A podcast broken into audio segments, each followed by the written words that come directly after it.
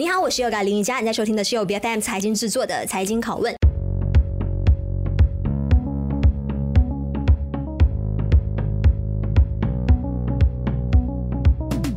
们说到马来西亚沙巴州的工业化发展的时候呢，其实有一系列的呃关键问题是我们必须要去深入探讨的，像是沙巴州的失业率是全马第一，而且其实沙巴州的发展在区域范围内相比呢，会属于比较落后一些些。那团结政府到底应该要怎么样在这个时候呢，尽速的去实现到我们东马跟西马同步的一个平衡发展？那今天在我们节目上呢，我们就一起向来自沙巴的这个工业级企业发展部长冯建哲一起来了解，要怎么样将沙包打造成一个更加呃有成效的经济生态系统。我们欢迎有 YB，你好，Hello，你好，你好，瑜伽，还有你好，各位观众。是我们来说一下这个沙巴的失业率好了，因为这个数字真的是爆炸高，占、嗯、了我们这个全球失业总人口的百分之二十九啊。是，但是呢，我们要怎么样去解释说会有这么高、这么离谱的一个数字？因为我们有了解到说，在沙巴州的劳动结构是不同的，因为有更大多数的这一个劳动的群体呢，其实是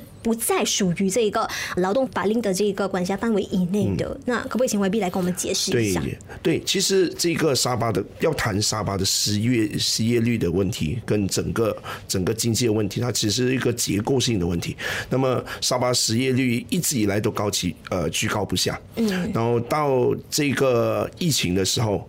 其实甚至是去到九 percent。然后在近年来，呃，有稍稍的、慢慢的往下走啊，到最新的这个第二季度，今年的二零二三年第二季度是去到了七点五个 percent，当然还是占全国的这个比例是相当高的。然后我们这个要解读这个现象跟这个问题，然后还要去谈到另外一个数字，就是我们的这个沙巴的这个。就业的人口，沙巴的这个人口啊，其实有非常大的比例是没有大学。文凭，甚至有非常高的比例是没有中学文凭，所以这个是很非常严重的一个现象。所以要解读这个沙巴失业率的问题，就就其实也有鸡和先有鸡还是先有蛋的问题，就是我们这个工业是扮演着非常重要的一个角色，因为我们沙巴，如果是根据世界银行报告去年的对沙巴的解读，为什么是会从呃本来是一个相对呃 leading 的 state 是。啊，去去到这一个相对落后的一个地方，那工业的缺席，工业的。这个工业化没有起来，是造就了沙巴的这个贫穷的问题。是像你说的，如果说学历资格不到位的话，那这个问题呢，看起来就是一时之间也很难去解决的。哦并不是说，哎，你们促进工业化，你们招商引资的话，就能够很好的去解决失业的这个问题。是，是，但所以政府现在关键是两条路必须要做，就是教育必须要把它拉起来。这个当然是像像瑜伽刚才讲的，这个是要需要很长的时间。才会看到成效，但是如果现在不处理的话，那就会是一个很大的一个即时炸弹。你会推动即时教育吗？嗯，必须必须，因为因为现在我们沙巴要解读沙巴的问题啊，当然还有另外一个数字，就是我们有大概三分之一的人口是没有是无国籍的。嗯嗯，就非法移民啊，或者是无国籍的，是是，那这一个当然是另外一个政治非常敏感的一个问题，要解决这个问题需要全跨党派去合作啊，去处理，但那不在我们今天讨论的范畴。那去处理这个失业率的问题，大大部分的人是没有没有这个教育的程度，相对全国的比例是非常低的。嗯，所以这一块政府必须。第一条线就是把这个教育，包括继职教育，刚才瑜伽讲的。那第二个处理的就是这个工业化。那么你必须要把赶快的招商引资，把一些大的企业拉进来，然后你才可以提供更多的这个就业机会，让他们去接受这个培训，他们才可以慢慢的看得到说，哎，沙巴的这个这个就业的的机会还是有的。那现在沙巴还有另外一个问题就是。其实受教育的人有的，但是全部都已经往外走了，人才外流都来到西马，或者是去了外国，去了新加坡，去了澳洲。那么人才不断的外流，留下来的都没有的接受的教育的成果都不高，那么就造就了整个沙巴的整个经济的这个结构是非常的呃落后的。是，那刚才你提到说会给他们提供一个积极的教育跟相关的培训，但会是由你们政府来发起吗？还是说，哎，你们招商引资了之后再看说，哎，是不是该由啊该企业？来承接起来，这两件事都必须要做。第一件事就是这个 TVET 技职教育也必须要赶快的做起来，然后必须要拉动更多的这个技职的学院学校进驻沙巴，让沙巴有更多的这个出现更多的教教育的机会。然后第二方面是这个大企业也必须要提供他们的培训，所以招商引资就很重要了嘛。所以我我提供一个例子，那么好像这个骑兵。集团他们在沙巴投资大概是二十四个亿，呃，生产这个制造这个光伏玻璃、太阳能玻璃，啊，这个也是近年来沙巴获得的投资最大的一个项项目之一。那么这一家来自中国的外资骑兵集团，它在沙巴将会创造一千八百个就业机会。那么它目前已经分批的已经送了大概三百个沙巴的这个这个 engineer。去到中国去培训，所以这个其中一个，这是其中一个例子。那么这个，如果你有了这个这些投资，那么我们也要求这些企业能够把沙巴的这个人才送去培训。是因为你们一直在主张说要将沙巴打造成高收入的高薪资的一个州属，这样子才能够跟啊我们西马这一边来进行媲美跟抗衡的。是。那你们目前的这一个现有的啊这一些外资的规模来看呢，其实他。他们能给到这一些我们说东马的专才啊的这个收入是去到多少的？以目前的这个水平来说，目前因为如果你看这个呃沙巴，马来西亚也刚刚推出了自己的这个新工业蓝图嘛，那么希望是能够把我们的现在制造业工业的这个薪资啊中等的的薪资能够拉多两倍高，呃去到四千五百块，如果是没有记错的话，那么沙巴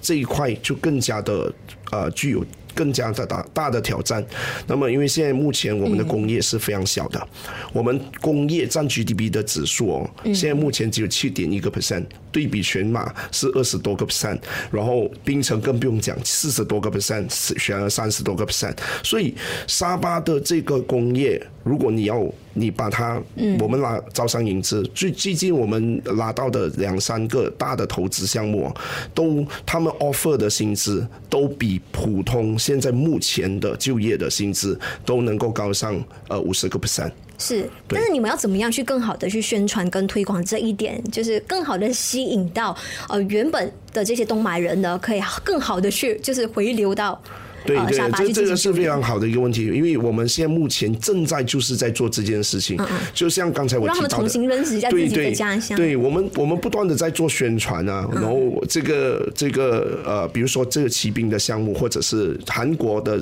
最大的一个呃其中一个来自韩国的这个企业，呃，这个 SK 集团的，他们生产这个 copper foil。铜箔在也是在亚比，在沙巴，那么他们 offer 的这个薪资更高，他们也需要更多的人才。我们甚至来到这个西马这一边，吉隆坡啊、槟城啊，去招揽人才。现在，所以我们我们进 我们的这个人才哦进输出的这个情况开始出现逆转，开始慢慢有这个人才开始回流。OK，但是非常缓慢。但是我觉得说是 slow and surely，就刚刚慢慢的开始。有这个人才，你们有没有一个具体的一个数字？哦，大概现在现在目前我们看都应应该有五百到一千个人。嗯，啊、就是今年以内达到的这个成绩。对，OK 对。开始我们甚至去 interview，有一些年轻人跟我说，他们告诉我的故事是，就是他他本来就是很不舍得家里，然后就去了西马工作，那看到这个大的这个工业这个工厂的机会，他们会愿意回来。啊，跟家人同在，所以这个是一个很好的一个很正面的一个讯息哦，所以证明说跟沙巴人民证明说工业化是不可避免的，我们必须要更加努力的走上工业化的道路，这样才可以让沙巴走上富强。是。工业化的细节我们等一下聊，但是我想关心这几年其实大家都有听到说，哎、沙巴啊即将要被打造成在东南亚非常有竞争力的物流的枢纽，但是这项计划呢，最后也是不了了之。那外界就将这个问题归咎于是前执政政府效率的一个问题。那在你接手这一个任务之后呢，你有没有发现到这个任务的一个最大的挑战是什么？现在这这个任务最大的挑战，就仍然还是基础设施。我们需要联邦政府、团结政府给予更多的这个帮助，啊，比如说现在就这个斯邦加码头，这个呃这个集装箱码头，集装箱码头它要 upgrade。啊，要提升，要从这个五百千 TEU 变成一点 one point two five million TEU，要把它这个这个枢物流的枢纽要变成这个 transshipment hub，这个东西讲了十年耶，从 Najib 的时代讲了十年，现在才刚刚开工。开才开始提升，所以它最大的挑战是在于这些基础设施宣布了，但是呃落实的这个速度非常缓慢，包括这个 Pemborneo，嗯，Pemborneo 你看十二月已经差不多做好了，这个沙巴的才做到一半都不到，所以这一块呃是是我们最大的挑战。是因为沙巴，我们可以理解说，在前阵子好像我们政局非常的摇摆不定，而且资源分配也是严重的失衡的，所以就导致说，在这个时候，印尼加里曼丹是实现了弯道超车的。那你觉得说有没有机会在你的任期之内，借助呃下游加工的这一个优势，去追上加里曼丹的这一个发展？嗯，我觉得我觉得加里曼丹是非常好的例子，是沙捞越，就是大家开始看到东南亚东部。这一这一块，因为以前都是发展的的的重点是在东南亚的西部，就是西马啊，这个新加坡啊等等啊，这个泰国啊、越南这些，所以让大家看到这个广袤这么大的一片土地是有机会的，是有潜能的。所以加里曼丹对我而言，就是说他们。以前推波助澜，是在让沙拉越沙巴可以获得更大的关注，推动到这个边境的经济。对对对，因为其实沙巴的这个地理位置相对于呃加里曼丹是更好的，它更加接近，它更加接近亚洲的发发展的的地区，比如说韩国啊、日本啊、中国等等。所以沙巴这个位置是坐落在，它是能够。能够得到怎么说呢？就沾到光，就 是对，它就可以沾到光，或者是它能够呃持续的那个那个效应是更高的。是，所以你完全不把他们当做是一个竞争上的威胁，因为有经济学者是这么认为的，觉得我们要怎么样比都比不过，因为印尼那边有推出非常多的这些什么汇集外资的一些政策。对，但是你看，如果整个以物流的这个角度来看哦，就在加里曼丹，它这个新的首都是坐落在东加里曼丹。就是卢山达拉，那么它东加里曼丹，它 share 的这个 street 啊，这个海峡是跟沙巴先经过，如果是从中国的话，它要先经过沙巴的，所以如果我们是能够借助这个经济的效益，能够跟跟他们不是不一定是竞争的状态，是因为反正全球化的这个这个呃整个形势哦，如果我们能够有自己的定位，做好自己的的这个。经济上的发展的定位，那么可能我们能够 share 的这个这个 prosperity，你是怎么看？prosperity 是有的。OK，但是你这么说，但实际上有没有好像可能在啊，我们首先安华的带领之下，或者是帮助牵线的情况之下啊，你们可以更好的去链接到印尼的当局，了解说，哎，你们可以怎么样去相互配合？对，所以，所以我们讲说，这个这个海峡叫做龙 Lombok Strait，这个龙目 Strait，就是努桑达拉。坐落在的那个海峡，那这个海峡在我们感谢的这团团结政府，我们申请了很久，在这个东部，我们的东海岸，这个拉哈达杜拿度，我们有一个工业区，有一个工业区，我们申请成为这个自由贸易区，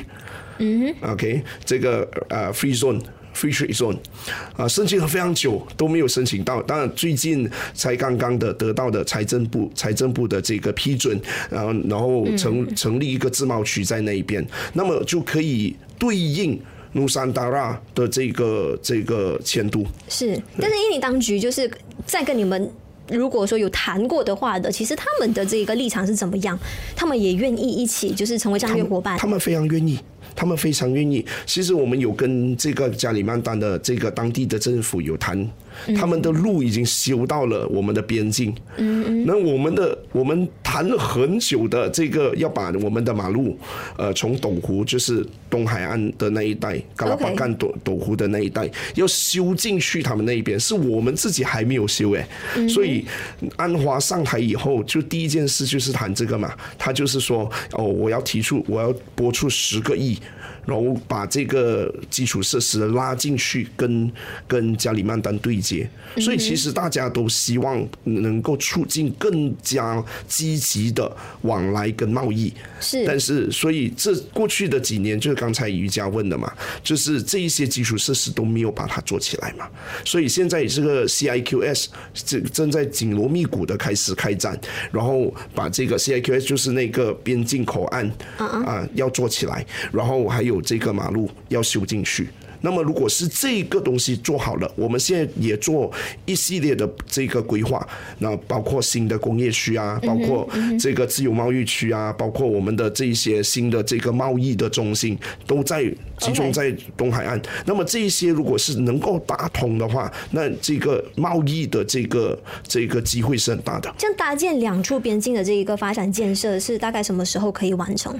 哦，这个大概是三四年的时间吧，大概是三四年的时间。那现在现在是联邦政府也跟在跟州政府积积极的做一些开呃这个前期的工作，包括我们刚刚在州议会通过了这个这个呃一系列的法令，把因为那边是涉及一级的森林保护区，嗯哼，所以我们必须要 de-gazette 这些森林保护区，然后来来把路修进去。对，是你们说想要推动沙巴的这个经济增长的进度的话，现在所面临的一个痛点就是过度依赖海上的运输啊。沙巴州内其实是缺乏更加完善的公路还有铁路的系统的。对，那你觉得说沙巴是不是也要更大力度的去发展铁路的发展？而且说如果要发展的话，其实还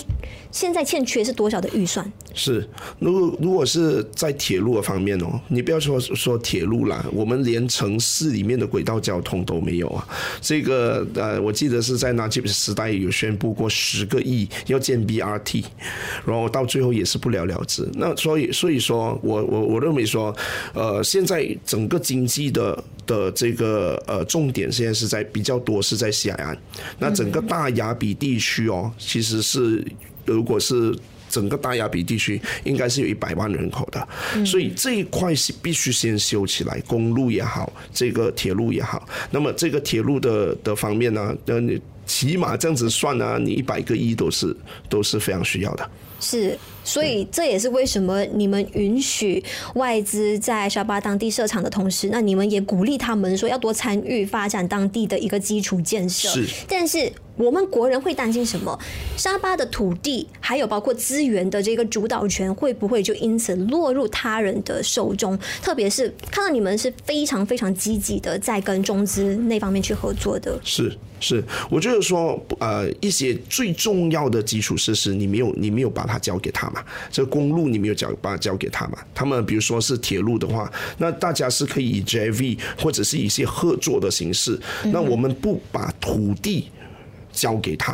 然后你来建，可能做做 BOT 的这个项目，就是你你来经营经营一段时间，你交回给政府，这些都是可以谈的，或者是以一些借贷的方式，就是你来建，我可能分分分几十年来还给你，或者是等等这些这些方案都是有的，但重点在于这一些基础设施，我们没有把它交给。这个这个中资也好，或者是外资啊，所以我们希望他们来参与我们的建设，是看到大家有互惠互利的这个。这个这个机会，然后如果是大家反正反正其实很多中资他们来是他们只是为了只是为了生意为了赚钱，嗯、那么呃现在开始慢慢的出现工业化的这个脚步，那么有这些新的这些工厂进驻，那么基础设施的修建就变得有利可图。啊，所以这一块是大家都是在呃积极的参与，看有没有些这些机遇可以合作的。是因为我一打开新闻来看，都是看到你不停的在说哦，今年拉了啊中资、韩资来到沙巴当地，但是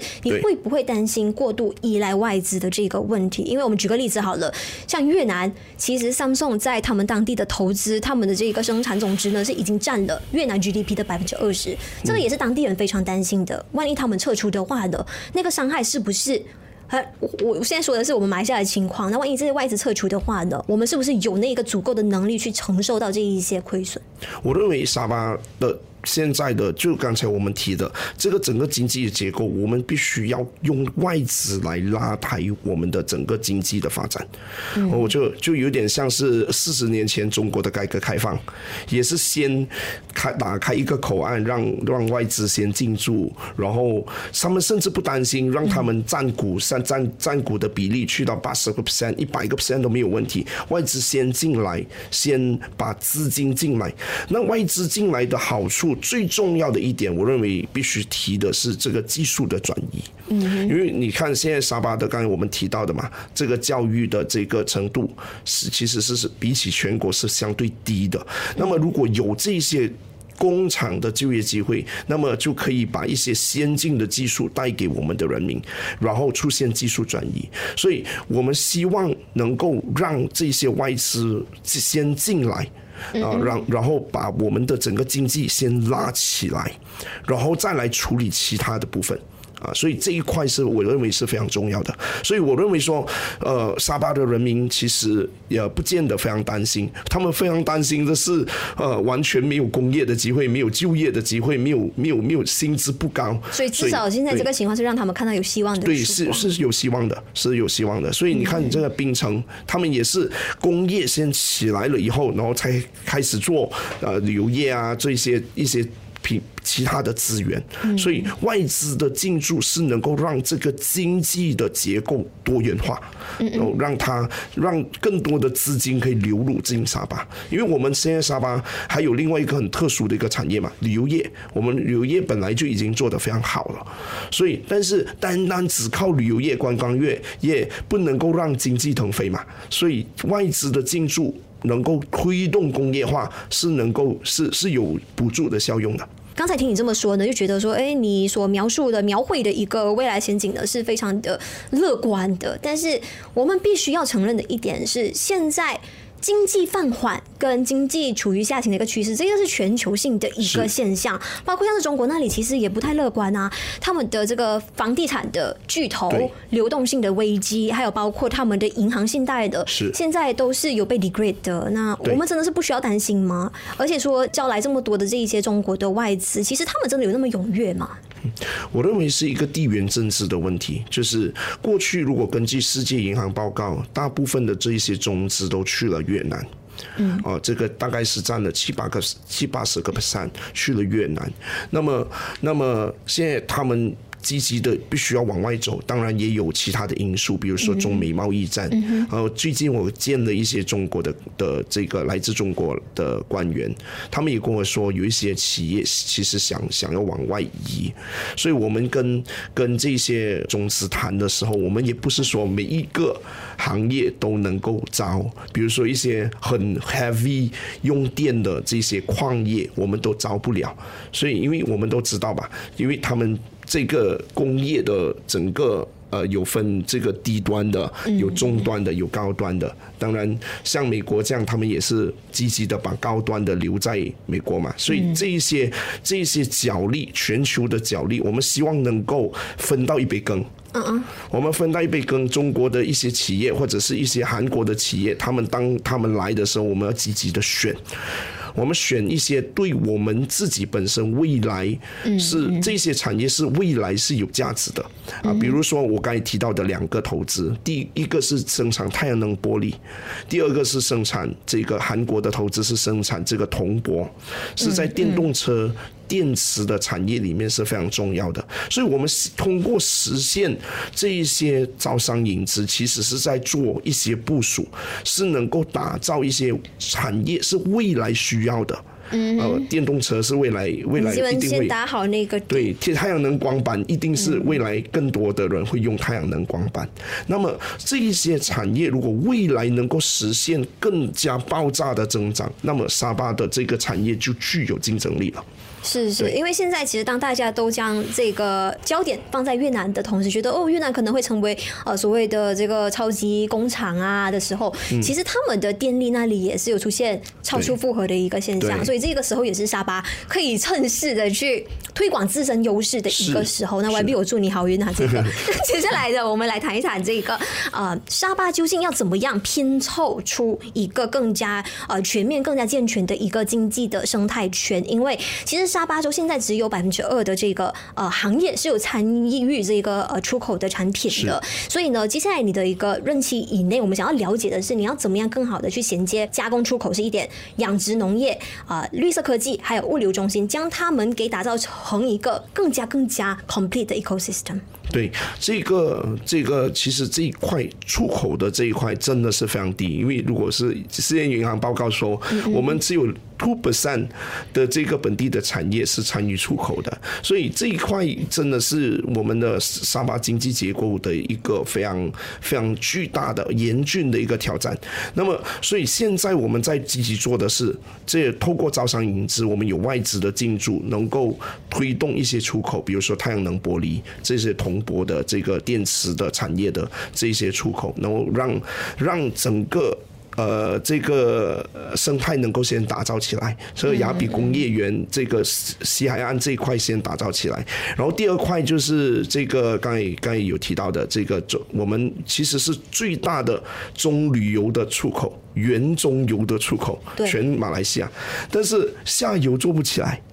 啊，这个是过去很多年的这些挑战，所以这一块我希望能够更积极一点去招这些这些工业，能够让他大家看到，哎，停止，不要再。把我们的原中油出口，然后留下一些原中油在做这个这个深加工啊。当然，农业这一块，刚才你讲的这个养殖的农业、冷冻我们的这个虾这些，其实已经有人在做啊。今年第一季度，这个我们的所得到的投资是六十三个亿，我们全全国排名第五啊。这一块也是。夺得这个养殖农业的这个深加工，深加工啊，不断的在做，所以这一块这几个项目，呃。中游的深加工，下游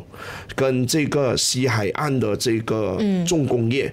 乃至于西必当我们的这个另外一个呃重工业的这个工业园区，我们这几块把它拼接在一起，我们就能够呃有更好的这个 ecosystem。是，但是这个也是要更长的一个时间来必须要很长的时间。对。那我看到这里是我所掌握到一个讯息，就是。二零二二年的外资总额是已经有达到了一百一十五亿，这个已经是在跟前一年二零二一年的将近两倍了。是，所以呢，目前我们现在已经是来到九月份了。这个目前的这个外资总额的一个进度是积累到怎么样？呃，目前我们只呃这个 MIDI 呃工业部只是发布了第一季度的，第二季度大概是要等到下个月才会公布。啊，这第一季度大概是六十三。亿，嗯嗯啊，六十三个亿是全国排名第五，去年是一百一十五个亿嘛，嗯，所以六十三个亿是一个季度等于我们去年整年的一半以上。